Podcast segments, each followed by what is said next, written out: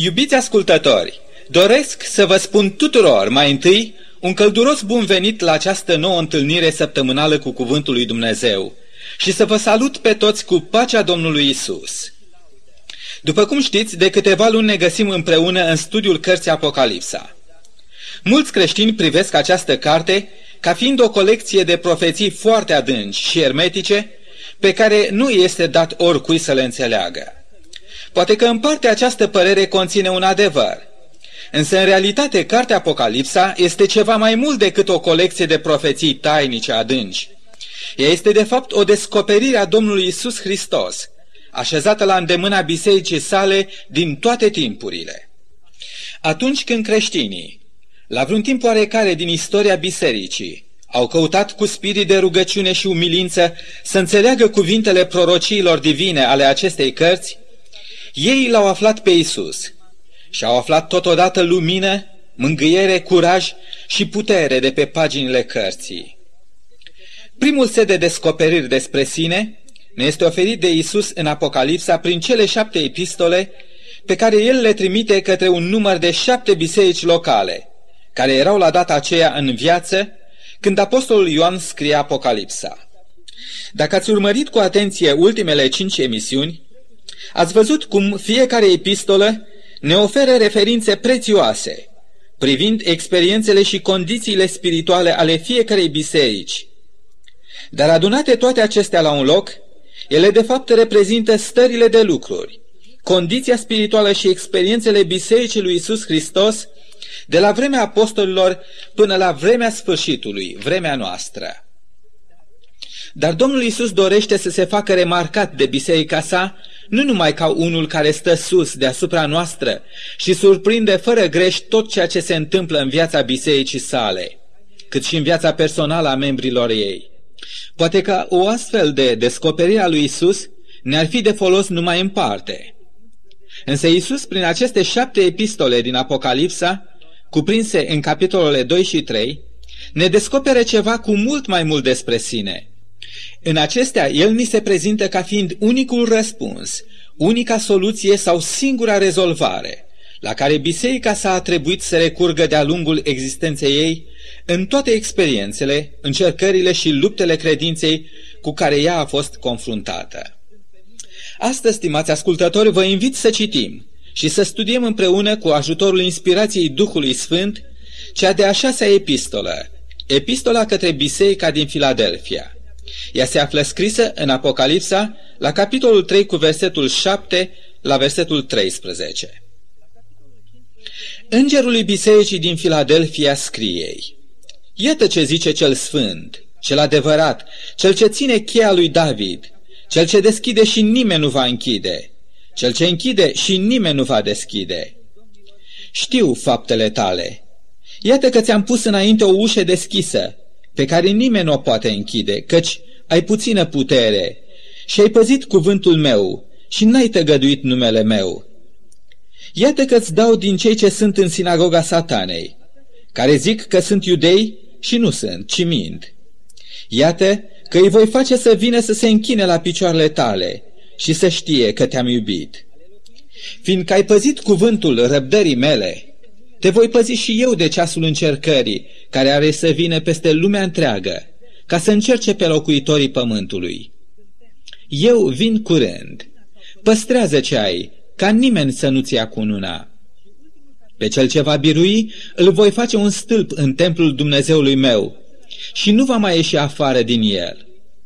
Voi scrie pe el numele Dumnezeului meu și numele cetății Dumnezeului meu, noul Ierusalim, care are să se pogoare din cer de la Dumnezeul meu, și numele meu cel nou. Cine are urechi, să asculte ce zice bisericilor Duhul. Filadelfia era cea mai tânără din cele 7 cetăți menționate în Apocalipsa pe nume, în care se aflau cele 7 biserici. Ea a fost întemeiată de coloniști plecați din cetatea Pergam pe vremea domniei împăratului Atalus al II-lea, între anii 159 și 138 înainte de Hristos. Filadelfos este expresia greacă pentru cineva care își iubește fratele.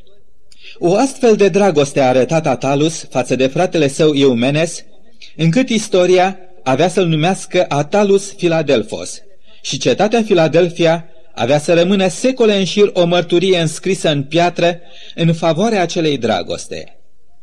Filadelfia fusese zidită de la zero pentru un scop special și cu o intenție foarte precisă. Ea fusese plasată chiar acolo unde se întâlneau granițele a trei ținuturi sau regate, și anume cel al Misiei, Lidiei și Frigiei. Ea era o cetate de graniță, dar nu cu un scop militar, nu pentru a fi un fel de garnizoană, ci a fost întemeiată cu intenția vădită de a sluji ca un avampost în vederea unei lucrări misionare, de promovare a culturii și limbii grecești în acele ținuturi ale Frigiei și Lidiei.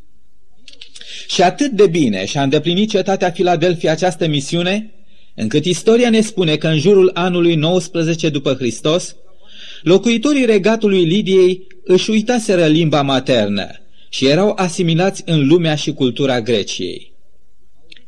Cred că la acest detaliu istoric s-a referit Domnul Isus când a spus bisericii sale din Filadelfia: „Iată, ți-am pus înainte o ușă deschisă.” Pe parcursul a 3 secole, folosindu-se de mijloace pașnice, Filadelfia a fost o ușă deschisă pentru a răspândi elenismul chiar dincolo de granițele acelor ținuturi. Și acum, bisericii creștine din această cetate, Iisus îi așeza o ușă deschisă pentru o altă mare lucrare misionară, aceea de a transmite oamenilor care nu cunoscuse încă soliile Evangheliei, soliile dragostei Domnului nostru Iisus Hristos, fratele nostru mai mare, împăratul nostru. Desigur că în istoria cetății Filadelfia au fost mult mai multe evenimente decât ar fi cele menționate în epistola Domnului Isus către această biserică. Însă aș vrea să vă mai menționez numai un singur eveniment la care epistola aceasta face o referință destul de evidentă. După cum am amintit deja în emisiunea precedentă despre biserica din Sardes, la anul 17 după Hristos, asupra zonei aceleia s-au revărsat pustiirile unui cutremur care a distrus atât cetatea Sardes, cât și alte 10 cetăți mai mici de prin împrejurii. Dacă în aceste cetăți acel cutremur și-a încheiat activitatea, în Filadelfia undele de șoc ale acelui cutremur au durat ani și ani de-a rândul. Se întâmplă adeseori că atunci când o zonă de pe glob este clătinată brusc și violent de un cutremur, populația acelei zone ajunge să facă față în chip eroic unei astfel de calamități. Dar dacă aceeași zonă devine teatrul manifestării repetate a unor cutremure, poate chiar minore ca intensitate, aceeași populație intră în panică. Aceasta s-a întâmplat cu Filadelfia.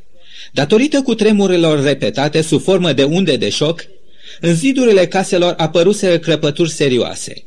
Acum o parte a cetății era afectată, zăcea printre ruine, data viitoare altă parte, așa încât populația și-a transferat viața din case în colibe și oamenii ajunseseră să se teamă chiar să mai circule pe străzi, de teama de a nu fi loviți de bucăți ce se puteau desprinde din clădirile mari ale cetății. Aceia care mai aveau încă destul curaj de a locui în case erau foarte agitați, din cauza că trăiau în continuu spectrul unei calamități posibile și erau totdeauna atenți pentru a surprinde, în cazul că ar fi fost un cutremur, o cale de ieșire din casă sau din cetate. Creștinii cărora Domnul le scria de data aceasta epistola sa, înțelegeau acum foarte bine încurajarea și liniștea făgăduite de Iisus în cuvintele: „Îl voi face un stâlp în templul Dumnezeului meu și nu va mai ieși afară din el.” Dar să lăsăm istoria atât de interesantă a acestei cetăți și să ne concentrăm puțin atenția asupra conținutului epistolei Domnului către urmașii săi din Filadelfia.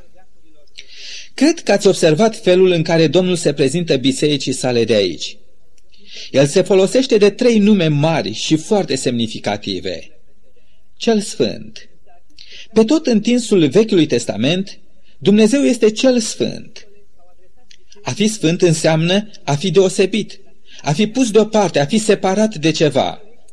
Dumnezeu este sfânt. El este deosebit de noi oamenii. El deține în sine o capacitate, o stare și o ființă pe care noi nu o vom putea niciodată deține prin noi înșine, ci doar prin El. Și când Domnul Iisus se prezintă cu acest nume, El nu numai că ni se recomandă a fi deopotrivă cu Tatăl, ci ni se oferă ca fiind sursa noastră de sfințire a vieții. Un mântuitor sfânt dorește să aibă niște urmași sfinți. El se mai prezintă cu numele Cel Adevărat. În Iisus noi am găsit mai mult decât un mântuitor adevărat. Noi am găsit și un model de o adevărată viață de credință. Primejdea reală a ivirii Hristoșilor mincinoși poate fi anulată atunci când l-am aflat pe Iisus cel adevărat. Atunci, noi nu mai avem nevoie să mai ghicim care sunt adevărurile voiei sale și ce anume trebuie să credem. De pildă, azi, mulți creștini se întreabă încă dacă sâmbăta sau duminica este adevărata zi de odihnă pentru urmașii adevărați ai Domnului Iisus. Unii vin și spun că această zi este o sărbătoare iudaică, alții spun că o trăiesc în sens spiritual și nu în sens fizic, săptămânal. Care este adevărul, se întreabă mulți. Întrebați-l însă pe Iisus. Nu încercați să ghiciți adevărul. El s-a numit pe sine Domnul Sabatului, nu Domnul Duminicii. El a păzit sâmbăta, iar ucenicii săi adevărați totdeauna au sărbat ziua sâmbetei, ziua 7-a săptămânii și nu ziua 1-a. Cred că în lumina învățăturii și vieții practice a Domnului Iisus cel adevărat, ar trebui să studiem azi orice punct de doctrină, orice adevăr biblic. Și atunci nu vom mai fi copii în credință, purtați de orice vânt de învățătură, ci oameni maturi, zidiți, întemeiați și neclintiți în adevăr și prin acel adevăr. În al treilea rând, Domnul se mai prezintă bisericii sale din Filadelfia și cu numele de Cel ce ține cheia lui David. Împăratul David, după cum știți, este un personaj ilustru, o figură centrală în istoria Vechiului Testament, alături de aceea lui Moise. Un fel de autoritate de netăgăduit, un simbol profetic al Domnului Hristos. Pe vremea când Domnul Iisus a umblat printre noi oamenii, puțini au fost aceia care au văzut în Iisus o autoritate supremă, divină. De aceea puțini, vai, prea puțini au făcut din El Domn și Mântuitor al lor, stăpânul vieții lor, autoritatea supremă în fața căreia ei să aleagă poziția de slujitori. Cheia mântuirii însă se află în mâna Domnului. Tot El deține și cheia cetății noului Ierusalim. Ca singur mijlocitor între Dumnezeu și om, Iisus ne deschide ușa cerului și ne conduce înaintea tronului de har al lui Dumnezeu, unde putem afla iertare și curățire de păcate prin sângele jertfei sale. Și tot El ne va deschide mâine poarta cerului spre veșnicie pentru a ne conduce în fața suveranului Universului. Prin Iisus Hristos, Domnul, eu și dumneavoastră avem o ușă larg deschisă spre Dumnezeu și în mâna Sa se află cheia intrării spre Dumnezeu. Și nu în mâna mea ca pastor, nu în mâna vreunui preot și nici chiar în mâna papei. Iată că ți-am pus înainte o ușă deschisă. Sunt primele cuvinte pe care Domnul le adresează urmașilor săi din biserica din Filadelfia, după ce mai întâi s-a prezentat, s-a identificat înaintea lor. Și remarcați, vă rog, ți-am pus înainte o ușă deschisă pe care nimeni nu o poate închide. Care este această ușă larg deschisă? Ce înțeles ascunde această expresie? Imaginea unei uși închisă sau deschisă apare foarte frecvent pe paginile Bibliei, fie în sens fizic, fie în înțeles spiritual. Atunci când este luată în sens spiritual, o ușă deschisă sau închisă reprezintă o ușă a ocaziei. Când această ușă a ocaziei s-a închis, înseamnă că acelei ocazii s-a pus capăt. În principal, două sunt ocaziile pe care Evanghelia le așează în fața oamenilor și pentru care le adresează cele mai calde invitații. Prima este ocazia mântuirii. Despre aceasta a vorbit Domnul pe înțelesul tuturor prin invitația: intrați pe poarta cea strâmtă, căci largă este poarta, lată este calea care duce la pierzare și mulți sunt cei ce intre pe ea. Dar strâmtă este poarta, îngustă este calea care duce la viață și puțini sunt cei ce o află. Iată aici două uși și amândouă sunt deschise.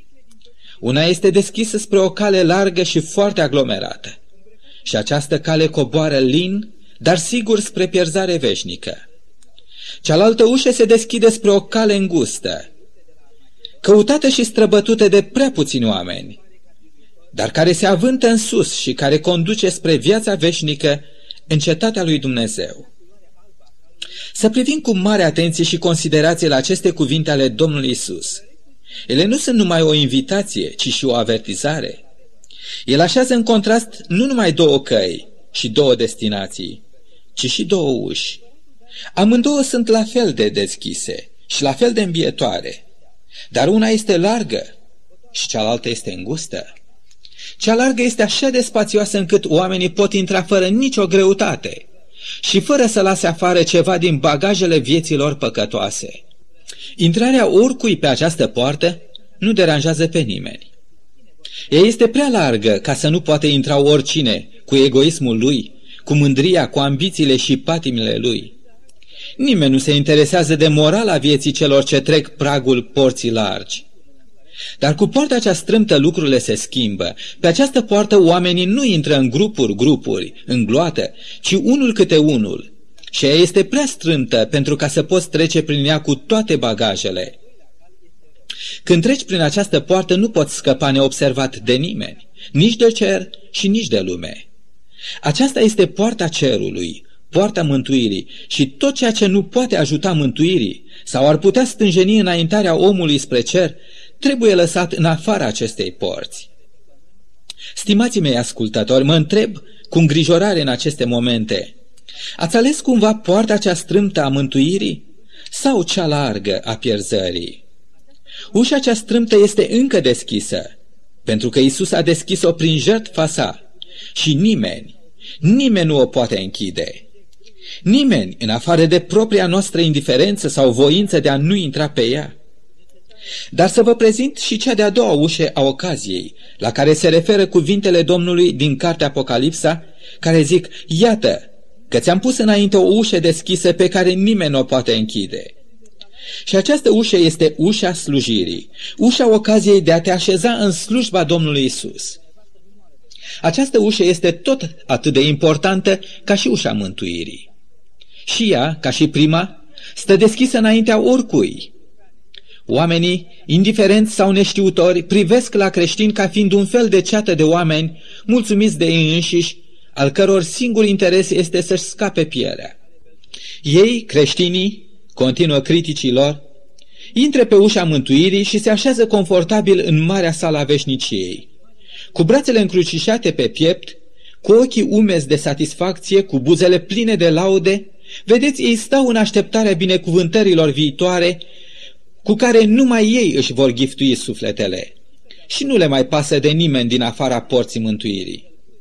Desigur că acest fel a privi pe creștin este de-a dreptul o caricatură. Desigur că acela care se numește creștin și gândește sau se poartă astfel, nu este un reprezentant adevărat al Domnului Hristos. Dimpotrivă, creștinul adevărat, care a primit mântuirea ca un dar din mâna lui Dumnezeu, prin persoana și jertfa Domnului Isus, acesta va fi profund și pe deplin interesat de bunăstarea materială și spirituală a celorlalți oameni din preajma lui. Odată intrat prin poarta mântuirii, ochii lui vor căuta după o altă ușă care stă deschisă în fața sa, ușa slujirii și a invitării și a altora să cunoască și să se împărtășească de darul mântuirii. Nu este absolut nicio îndoială că în fața bisericii din Filadelfia, acela care le-a deschis ușa mântuirii, acum le așeza în față ușa slujirii, ușa ocaziei de a răspândi Evanghelia pe întreg întinsul Imperiului Roman. Creștinii din Filadelfia erau chemați să fie promotorii și ambasadorii, nu ai unei filozofii și culturi omenești, ci promotorii Evangheliei, ai cauzei pentru care Hristos, Fiul lui Dumnezeu, a murit. Pretutindeni pe unde ei aveau să meargă, cei credincioși din Filadelfia aveau să găsească inimi flămânde și minți deschise. Superstițiile și obiceiurile păgâne aveau să fie părăsite. Duhul Sfânt urma să aprindă lumina adevărului și Duhul vieții lui Hristos urma să dea naștere între păgâni unei noi vieți în Hristos Iisus. O treime din timpul petrecut de apostol Pavel în lucrarea misionară a fost petrecut în cetatea Efes. Zi și noapte, unicul scop al vieții sale era să predice Evanghelia, să ajute acum pe alții să primească mântuirea, să intre pe poarta mântuirii. Despre această perioadă de timp, el avea să scrie astfel: căci mi s-a deschis aici o ușă mare și largă, și sunt mulți protivnici. Dar cu toate acele ocazii de slujire, el încă nu era satisfăcut. De aceea îl găsim pe apostol Pavel că îndeamnă pe prietenii săi creștini din Colose astfel: rugați-vă totodată și pentru noi, ca Dumnezeu să ne deschidă o ușă pentru cuvânt, ca să putem vesti taina lui Hristos, ca să o fac cunoscut așa cum trebuie să vorbesc despre ea. A fost cândva o ușă larg deschisă în Efes, apoi o ușă pe jumătate deschisă în Roma, unde Pavel era întemnițat, când scria celor din Colose. Și tot așa a fost cândva o ușă larg deschisă și pentru biserica din Filadelfia. Și oriunde Dumnezeu avea credincioșii săi, el avea de grijă să deschidă ușa ocaziei pentru ei de a sluji cauza Evangheliei. Și oriunde Evanghelia urma să fie vestită, avea să se ivească și mulți protivnici. Biserica din Filadelfia era chemată prin epistola Domnului Iisus să-și aducă la îndeplinire misiunea sa în ciuda trei elemente care îi stăteau în cale și care căutau să o împiedice în slujire. Dar despre acestea nu mai avem timp să vorbim astăzi. M-ar bucura foarte mult ca să ne putem întâlni din nou împreună cu Cuvântul lui Dumnezeu și săptămâna viitoare. Dar până atunci, doresc să vă încredințez mâinii aceluia care este cel sfânt, cel adevărat, cel ce ține în mână cheia lui David, care este Iisus Hristos, Domnul nostru. Azi, ușa mântuirii și slujirii stau încă deschise în fața noastră. Și dacă vreunul din dumneavoastră, stimați ascultători, nu ați intrat încă pe această ușă, vă invităm chiar acum să nu ezitați, să nu amânați și să nu refuzați ocazia cerului. Iisus vă iubește și vă așteaptă. Fie ca împreună să înălțăm inimile noastre în rugăciune, spunându-i chiar acum: Doamne Iisuse, venim la Tine, căci Tu ești totul pentru noi. Primește-ne în meritele jertfei Tale, în lăuntrul staului Tău. Curățește-ne de păcat și dă-ne mântuirea Ta. Păstrează-ne, Te rugăm, în harul Tău și ajută-ne să fim uneltele Tale în slujirea altora și în călăuzirea lor spre Dumnezeu. Împlinește, te rugăm, rugăciunea noastră în numele Tău și prin puterea dragostei Tale. Și îți mulțumim. Amin.